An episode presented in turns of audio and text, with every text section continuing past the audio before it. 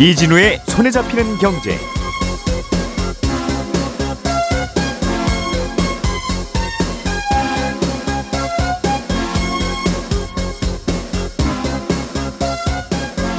안녕하십니까, 이진우입니다. 부동산 피에프 시장에 영향을 줄 만한 뉴스가 하나 나왔습니다. 대우조선해양건설이라는 건설회사가 시공하는 일부 현장의 공사가 해당 건설사의 자금난으로 중단됐다는 건데요. 어, 이 우려 때문에 이 사업장이 부동산 피에프 대출을 해준 금융회사들이 타격을 받을 수도 있다는 겁니다. 잠시 후에 이 얘기와 구조를 좀 들어보겠고요. 중국 정부가 제로 코로나 정책을 폐기하면서 출국 제한 조치를 풀었더니 중국의 부유층들이 해외 이민을 서두르고 있다는 보도가 나왔습니다. 시진핑 정부의 정책에 불만을 품은 게 아니냐는 추측이 나오는데 이 소식도 자세히 들어보겠습니다. 다음 주 월요일에 출시되는 특례 보금자리론, 많은 분들이 관심을 갖고 계실 텐데 금리의 변화가 좀 생겼습니다. 어떤 구조인지 이것도 좀 들어보겠습니다. 일월 이십칠일 금요일 손에 잡히는 경제 바로 시작합니다.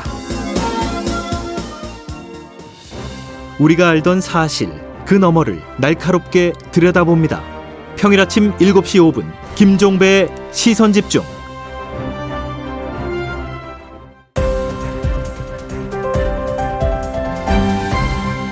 이진우의 손에 잡히는 경제. 예, 경제 뉴스들 어, 깔끔하게 정리해 드리려고 서울경제신문 서은영 기자, 손에 잡히는 경제 박세훈 작가, 그리고 김현우 행복자산관리연구소장, 그 세 분이 나와 계십니다. 어서 오세요. 네, 안녕하세요. 자, 오늘은 음, 다음 주 월요일 네. 음, 삼십일에 출시되는 특례 보금자리론, 이게 네.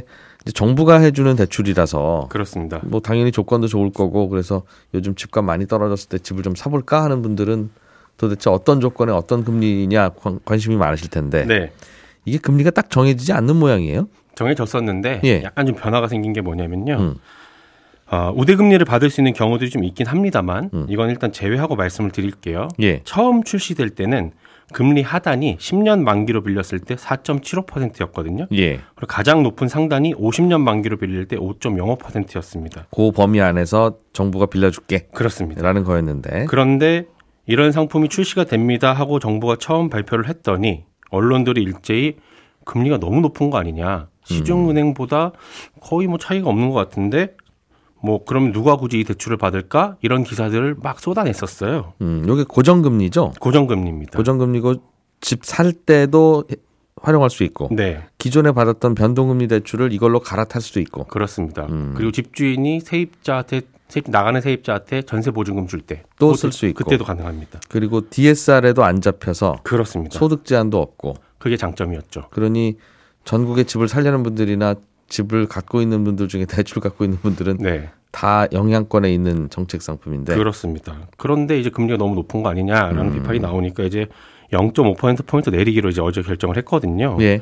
그러면 이제 구억 원 이하의 집을 살 때 만기를 십 년으로 하면 금리 사 점 이오 퍼센트, 음. 오십 년 만기로 빌리면 사 점 오오 퍼센트가 되는 건데 고정으로. 네. 음. 대출 받을 때 이거 인터넷으로 신청하면서 전자 약정이라는 걸 하면요, 영 점 일 퍼센트 포인트 또 깎아주거든요. 예. 이건 그냥 클릭 몇 번만 하는, 하면 되는 거라서 사실상 이제 사 점 일오 퍼센트가 하단이라고 보면 될 것 같습니다. 예. 사 점 일오에 앞으로 계속 고정으로 오랫동안 갖고 가는 게 과연 유리한 거냐? 네. 어, 뭐 받아놨다가 정 불리하다 싶으면 시중에 다른 또 상품으로 갈아타면 되는 거라. 그렇습니다. 그때 중도상환 수수료 없다는 것도 특징입니다. 음, 꼭 나쁜 건 아닌데. 네. 뭐 그래도 그래도 디에스알 같은 그거 제한을 안 하니까 네. 꽤 많이 받을 수 있고 그, 그렇게 많이 받으면 다른 거로는 못 갈아타잖아요. 그렇죠. 갈아타는 순간 또 대, 대출 한도가 줄어드니까. 네. 어쨌든 그런데 금리를 한번 마음대로 내렸군요, 정부가. 네. 그냥 정부가 내리면 내리고 올리면 올리나요? 이런 건 시중금리라는 게 또 있을 텐데. 아, 그러니까 궁금한 게 예. 이렇게 한번 또 내렸으면 또 내릴까? 혹시 또 내릴 가능성도 있지 않을까? 여기 예. 좀 궁금하잖아요. 예. 이론적으로는 그럴 가능성도 있습니다. 특례 보금자리론 금리가 어떻게 정해지냐면, 요즘 내용이 복잡해서 말로는 제가 설명을 못 하겠는데 음. 아주 단순하게 말씀을 드리면 국고채 오 년물 금리에다가요. 예. 주택금융공사가 돈 빌려오는데 들어가는 조달 비용 더한 걸로 결정이 되거든요. 음. 그러니까 국고채 오 년물 금리가 떨어지면 특례보금자리론 금리도 떨어지는 구조입니다. 그 말은 시중금리가 떨어지면 네. 정부가 해주는 이 대출 금리도 떨어진다. 그 그렇습니다. 말이네요. 예. 그래서 예. 어제 주택금융공사랑 통화를 해보니까 뭐 이번에 영 점 오 퍼센트 포인트 내린 것도 주택금융공사 이제 손익이 거의 찰랑찰랑한 정도라서 음. 이제 앞으로 국고채 운용물 금리가 아주 많이 내리지 않는 이상은 특례보금자료는 금리가 내려가긴 어려울 거다 이렇게 예. 얘기는 하더라고요. 음. 그런데 또 세상사 아무도 모르는 일이라서 앞으로 국고채 운용물 금리가 음. 많이 내리고 그래서 예. 주택금융공사 금리를 내릴 여력이 생기면 그럼 내릴 수도 있는 겁니다. 이론적으로. 음. 예. 우리가 왜 이 저 좀 더 내리나 이게 궁금한 이유는. 좀 더 내리면 집 사야지. 이제 이것도 요즘에는 매물이 워낙 많으니까 조절할 수도 있으나 네. 이미 받은 변동금리 대출을 이걸로 갈아타려면 네. 금리가 싼 시점에 갈아타야 딱 그게 이제 거기서 고정돼서 앞으로 계속 그 금리만 낼 거 아니겠어요? 그렇죠.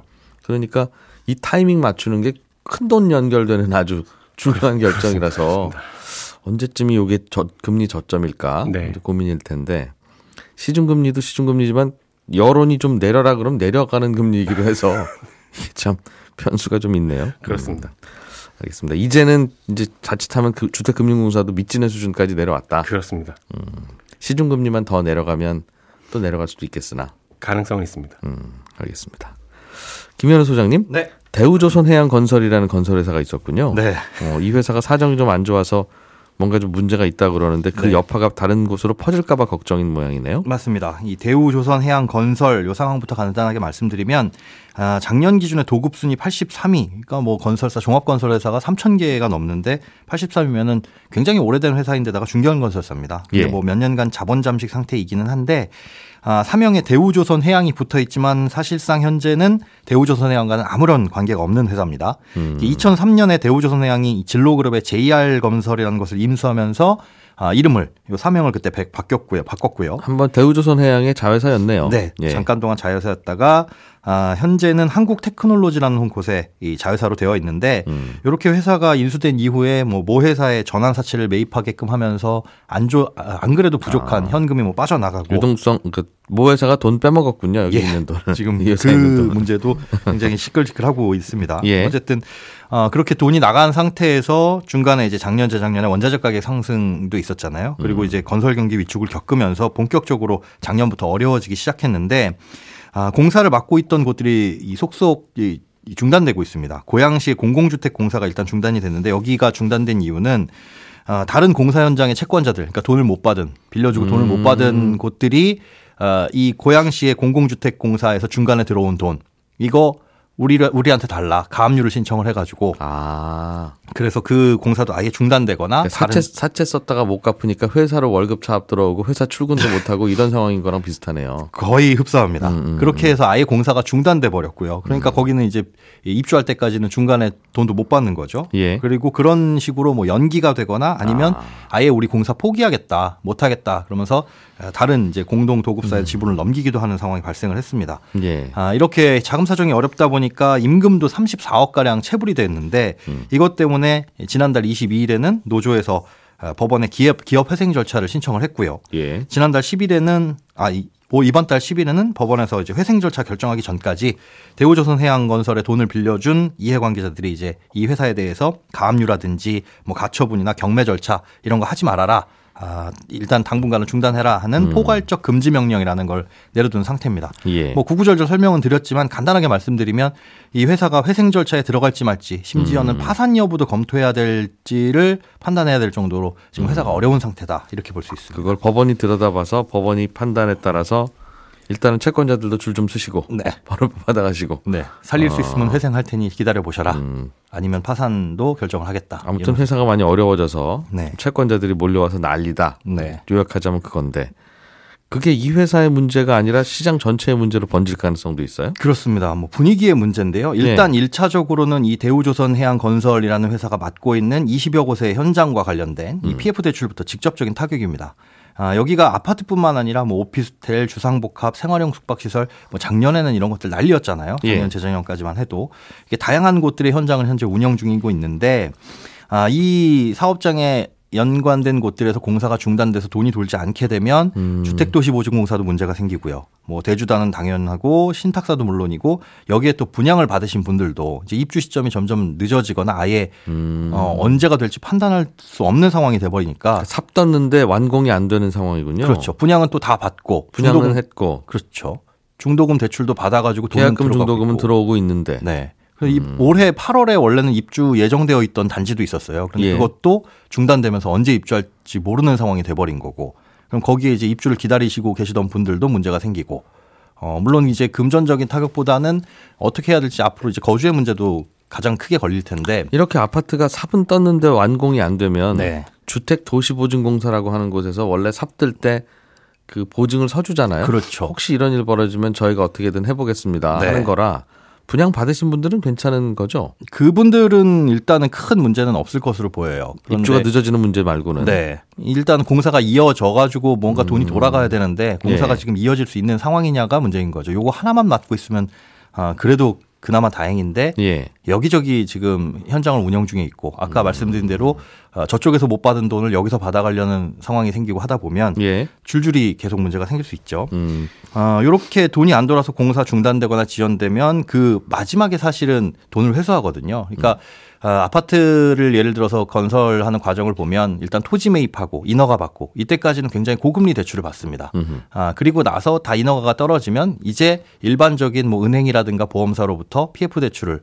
일으켜서 조금 싼 금리로 갈아타고, 이제는 공사가 틀어질 일은 적으니까. 그렇죠. 예. 그러면 이제 분양해가지고 중도금 대출로 차근차근 차근 메꾸다가 이제 손익분기가 거의 뒷단에 가서 메꿔지거든요. 잔금 치르고 이럴 때 예. 아, 그동안 비싼 금리로 냈던 것들 다 아, 상환을 하고 음. 어, 이익도 챙겨가고 하는데, 중간에 멈춰져 버리면 아, 금융비용은 계속적으로 음. 발생을 하는데 돈이 안 돌아가는 상황. 아, 요게 계속 연결이 되는 거죠. 그런데 이 문제가 대우조선해양건설뿐만 아니라 이 자재비 인상으로 공기가 좀 연장되는 다른 건설사들도 많이 있잖아요.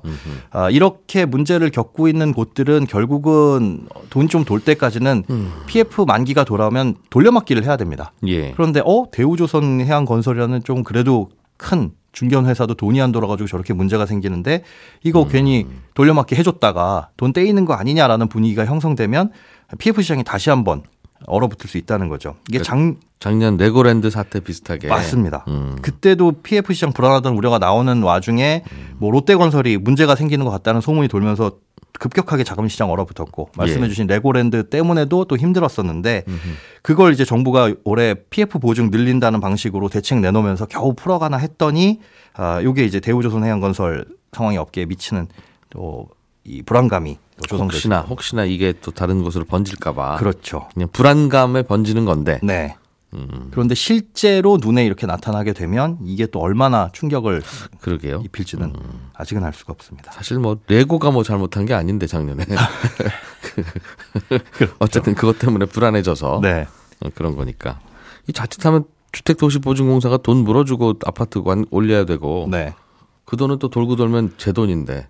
그렇죠. 네, 제 돈도 있고요. 그래도 이, 이 공기업은 전세 보증 대출했다가 떼인 게 워낙 많아서 또 말이 많던데. 예, 지금 뭐 그거 또 문제가 되니 많이 생기고 있습니다. 알겠습니다. 네. 네, 그런 일이 있군요. 음.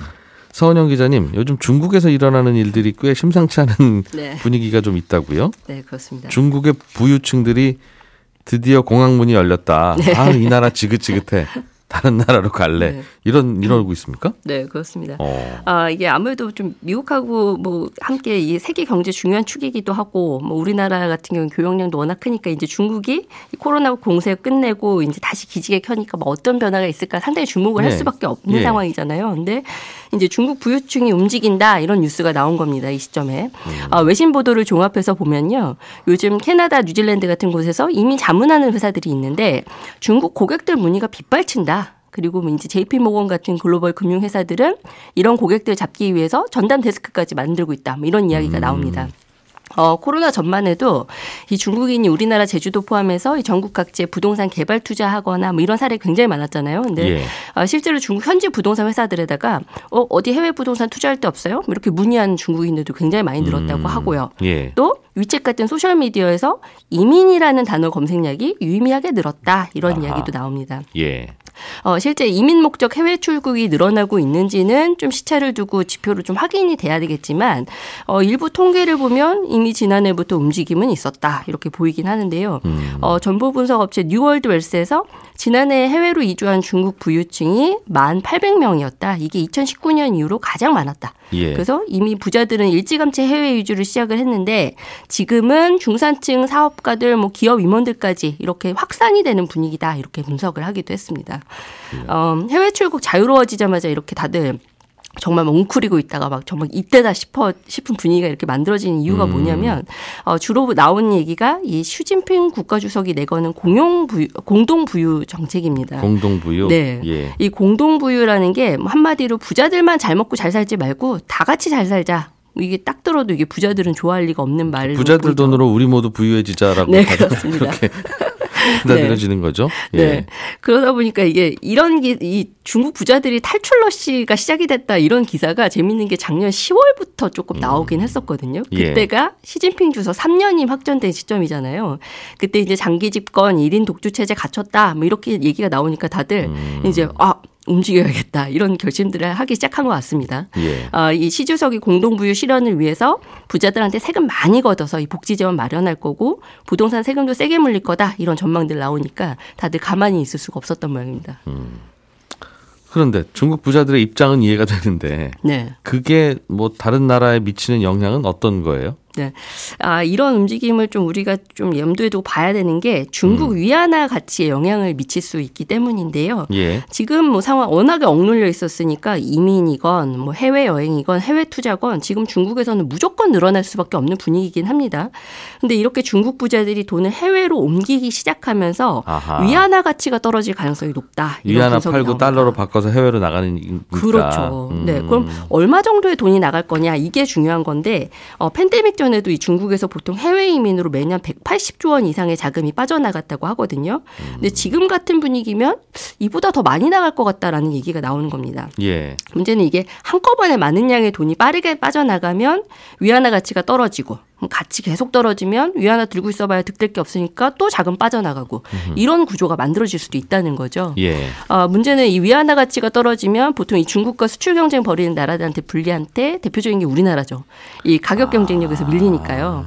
이 작년에 미국 달러가 이 비싸지는 상황에서 우리가 더 힘들었던 게 위안화 가치가 동시에 급락했기 때문이잖아요. 이 달러와 위안화 사이에 낀 샌드위치 신세다 이런 말까지 나왔었는데 그러니까 우리나라 환율도 그럼 올라갈 수 있다. 네. 그런 얘기네요. 위안화 가치 떨어지 면 우리나라 수출이 문제가 되고 그럼 안 그래도 우리 무역 적자 큰데 네. 더 커질 거고. 네, 그래서 지금 사실 이제 이 중국 위안화도 뭐 강세 분위기로 좀 돌아서기도 했고 지금 뭐 부, 지금 리오프닝 분위기 때문에 우리 수출 뭐 회복되는 거 아니야 이런 기대가 있는데 예. 사실 이 위안화가 어떻게 움직이냐에 따라서 그 효과가 반감될 수도 있고 오히려 부정적일 수도 있다라는 얘기가 나오는 겁니다. 그렇군요. 이게 위안화 환율에 영향을 주니까 그 고리로 이게 우리에게도 영향을 줄 수 있다. 네. 음. 알겠습니다. 중국에서는 올해 경기가 아주 좋을 거다. 이런 전망도 나오는 것 같은데 중국 내부 내수 경기는 네. 그 이유가 중국인들이 지난 일, 이 년 동안 저축을 할래서 한 게 아니라 밖에 못 나가니까 네. 월급은 들어오고 쓸 곳은 없고 하다 맞습니다. 보니 의외로 저축이 많이 쌓여서 이 돈 보복 소비에 들어가면 아주 난리 날 만큼 소비가 뜨거워질 거다라는 전망도 있는 모양이에요. 네, 맞습니다. 노무라 증권이 내놓은 보고서인데요. 중국 은행 계좌와 이 소득 데이터를 좀 분석을 해봤더니 음. 중국 가계에서 칠천이백억 달러, 우리 돈으로 팔백구십조 원 정도가 이 평균적으로 쌓여있는 저축액보다 더 많이 쌓여있더라. 예. 이런 분석이 나온 겁니다. 그러니까 이렇게 주머니가 두둑한 상태인데 이 돈이 풀려서 만약에 보복 소비로 다 가버리면 지금 전 세계가 긴축 정책해서 막 안간힘 써가지고 지금 물가 겨우 지금 구분응선 넘었다고 하잖아요. 근데 음. 아 그럼 다시 물가 요동칠 수 있는 거 아니야? 이런 의구심이 생기는 거죠. 어, 요즘 이제 중국의 경제 활동 재개로 구리 가격 오르고 석유 가격 오르고 물가 다시 오르는 거 아니야? 이런 우려가 굉장히 많은데 여기에 한 가지 이제 물가 인상 요인을 더한 수준의 보고서라고 이해할 수 있을 것 같습니다. 어, 우리나라에서 이 팬데믹 상황에서 국민지원금 지급을 했었잖아요. 미국도 예. 그랬고 유럽도 그랬고. 근데 중국 같은 경우에는 직접적으로 국민들 호주머니에 돈을 꽂아주진 않았습니다. 그러니까 기업들을 간접적으로 지원하는 방식은 있었지만 음. 그렇다 보니까 아무래도 이게 초과소득 잡혀서 이게 소비로 늘어나고 소비가 늘어나고 그러면서 물가까지 올라가는 이런 영향은 좀 중국 같은 경우에는 좀 적지 않을까? 네, 그런 얘기들을 좀 많이들 음, 했었거든요. 미국은 그런데 수천만 원을 집집마다 네. 주니까 난리가 났지만 맞아요. 음. 네. 그런데 이렇게 데이터를 좀 다 이렇게 더해가지고 만들어봤더니 팔백구십조 원이라는 돈이 더 많이 쌓여 있었고 그러면 어? 음. 알고 보니까 중국도 돈이 좀 생각보다 있네? 많이 쌓여 있었네? 음. 라는 보고서인 거죠. 이게 작년에 못 써서 어쩔 수 없이 쌓인 거긴 쌓인 건데. 네. 음. 그래서 이 제가 앞서 좀 두 가지 뉴스 소개해드렸습니다만 이 뉴스들 보면 우리로서는 이제 중국 리오픈이 이제 중국 경제활동 재개가 뭐 득도 있고 실도 있고 뭐 이제 여러 가지 뭐 분석이 필요할 것으로 보이는데 그렇군요. 이게 회복 속도가 좀 지나치게 빠르면 음. 우리한테는 좀 물가 상승 압력으로도 좀 다가올 수 있는 거고 적당히 좀 회복이 되면 수출 회복, 성장률 회복으로 이런 흐름도 좀 기대할 수 있고 뭐 이런 얘기입니다. 그래서 우리 정부는 어제 좀 분석 좀 전망을 내놨는데 일 분기에 아마 중국 영향으로 플러스 성장으로는 갈 것 같다. 우리나라 경제가 네 그렇습니다. 음, 중국 관광객도 올 거고 네. 중국의 수출도 좀 풀릴 거고 그렇습니다. 오늘 중국에서 들어온 두 가지 소식을 전해주셨는데 하나는 중국 때문에 우리 환율이 올라갈 것 같다. 더 네. 좀 걱정스럽다. 부자들 네. 빠져나가는 과정에서 네. 또 이거는 보복 소비 때문에 또 우리가 좀 좋아질 수도 있을 것 같다. 네, 음, 는 거네요. 그러니까 결론은 잘 모르겠다는 거고요. 그렇습니다. 알겠습니다. 자, 김현우 소장님, 네. 어, 특수 형태 근로 종사자라고 해서 네. 뭐 특고라고 불리기도 하고 네네. 쉽게 얘기하면 이분들은 프리랜서이긴 한데 그렇다고 뭐 아주 자유로운 프리랜서도 아니고 근로자도 아니고 모호한 분들. 네. 예를 들면 어떤 분들이죠? 이분들 세금이 좀 달라진다는 것 같아요. 뭐 배달기사님들이나 퀵서비스 음. 하시는 분들 이런 분들이 해당이 될 텐데 예. 굉장히 많이 늘어났잖아요. 예. 근데 이런 분들에 대한 뭐 소득세 기준이 조금 뭐 낮춰진다. 소득세를 좀 덜 내도 된다. 이렇게 이해를 하시면 될 것 같은데 네. 우리가 사업소득 같은 경우에는 수입금액에서 각종 경비를 뺀 나머지 금액에 대해서 세금을 매기는 겁니다. 그러니까 떡볶이 장사 예로 들자면 예. 연간 오천만 원어치 떡볶이를 팔았다. 음. 그런데 여기에서 뭐 재료비 임대료, 공과금 이런 것들이 삼천만 원이었다. 으흠. 그러면 오천만 원에서 삼천만 원 빼고 이천만 원만 내가 번 돈이잖아요. 이천만 원만 집에 간신히 가져갈 수 있으니까. 그렇죠. 그게 예. 소득금액이고 여기에다만 세금을 매깁니다. 그런데 네. 이런 경비들, 뭐 재료비, 임대료 이런 경비들은 원래는 장부를 토대로 기록을 하고 공제를 받는 게 원칙이에요. 그런데 예. 업종별로 연간 수입금액, 그러니까 연간 번 돈이 일정 금액에 미치지 못하는 영세한 사업자에게는 음. 그런 장부 기록 없이 일괄적으로 아, 이 정도는 그냥 경비로 인정해 줄게요 하는 비율이 있습니다. 음, 장부 쓰실 시간에 그냥 좀 돈 더 보세요. 하는. 네. 그게 단순 경비율인데 음. 이런 배달기사 같은 특수 형태 근로자나 프리랜서 같은 경우에는 그게 한 칠십, 팔십 퍼센트 정도 돼요. 그럼 천만 원 벌었으면 팔백만 원은 이런저런 경비를 쓰고 네. 집에는 이백만 원만 갖고 가신 걸로 우리가 간주하겠습니다. 그렇습니다. 그런다는 거죠? 그런데 그 영세한 여부를 가르는 기준이 연간 수입 금액이 이천사백만 원이었어요. 예. 요게 삼천육백만 원으로 상향됩니다. 음. 그러다 보니까 기존보다는 한 천이백만 원 정도 조금 더 여유가 생긴다. 예. 삼천육백만 원 정도 버시는 분들은 한 칠, 팔십 퍼센트 그냥 경비로 인정받을 수 있다. 이렇게 보면 되는데 세금이 많이 줄어들겠군요, 그럼. 네, 이분들 예. 같은 경우에 다른 공제까지 다 받으면 아예 소득세가 전혀 없을 수 있는데 그럼 근로소득자들은 어떻게 하실 수 있잖아요. 그러니까 비슷한 연봉 받는 근로소득자들은 세금 더 많이 내란 말입니까? 그런데 상대적으로 근로소득자들도 기본적인 공제 받고 나면 그 정도는 면세 구간인 분들이 많습니다. 음. 거의 비슷합니다. 균형 맞췄다 그 말이군요. 네. 뜨거운 경기를 가르는 손경제 한판. 자, 전반전은 평일 아침 여덟 시 삼십 분 손에 잡히는 경제. 이진우입니다. 패스. 후반전이죠. 평일 오전 열한 시 오 분에는 손에 잡히는 경제 플러스. 박정호입니다. 삼 점 슛. 네, 연장으로 이어집니다. 열한 시 오십이 분 손경제 상담소. 김현우입니다. 상담은 거들 뿐. 어때? 한 게임 더? 예, 청취자 여러분 고맙습니다. 저는 월요일 아침 여덟 시 삼십 분에 다시 찾아오겠습니다. 이진우였습니다.